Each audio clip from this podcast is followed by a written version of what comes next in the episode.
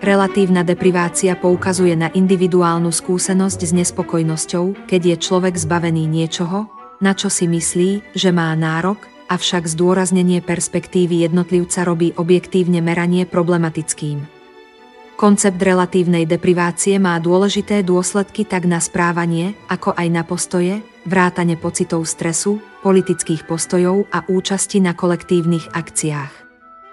Sociálni veci, najmä politológovia a sociológovia, uviedli relatívnu depriváciu ako potenciálnu príčinu sociálnych hnutí a deviácií, ktorá vedie v extrémnych situáciách k politickému násiliu, ako sú výtržníctvo, terorizmus, občianske vojny a kriminalita. Walter Runciman rozlišoval medzi egoistickou a fraternalistickou relatívnou depriváciou. Prvá je spôsobená nepriaznivým sociálnym postavením v porovnaní s ostatnými, lepšie situovanými členmi konkrétnej skupiny a druhá je nepriaznivým porovnaním s inými, lepšie situovanými skupinami. Egoistickú relatívnu depriváciu možno vidieť na príklade pracovníka, ktorý sa domnieva, že mal byť povýšený rýchlejšie čo môže túto osobu viesť k činom zameraným na zlepšenie jeho postavenia v skupine.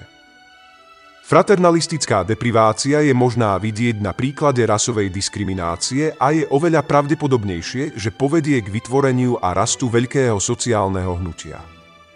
Ďalším príkladom fraternalistickej relatívnej deprivácie je závisť, ktorú tínedžri pociťujú voči bohatým postavám, ktoré sú vo filmoch a televíziách vykresľované ako stredná trieda alebo normálna napriek tomu, že majú na sebe drahé oblečenie a jazdia v drahých autách.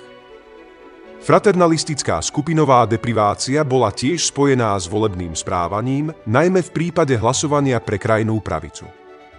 Rovnako dôležité je pozrieť sa na teóriu relatívnej deprivácie, na vieru, že ľudia sa pridávajú k sociálnemu hnutiu na základe ich hodnotení toho, čo si myslia, že by mali mať v porovnaní s tým, čo majú ostatní. Relatívna deprivácia je to, čo si ľudia myslia, že by mali mať dokonca v porovnaní s ich vlastnou minulosťou alebo vnímanou budúcnosťou.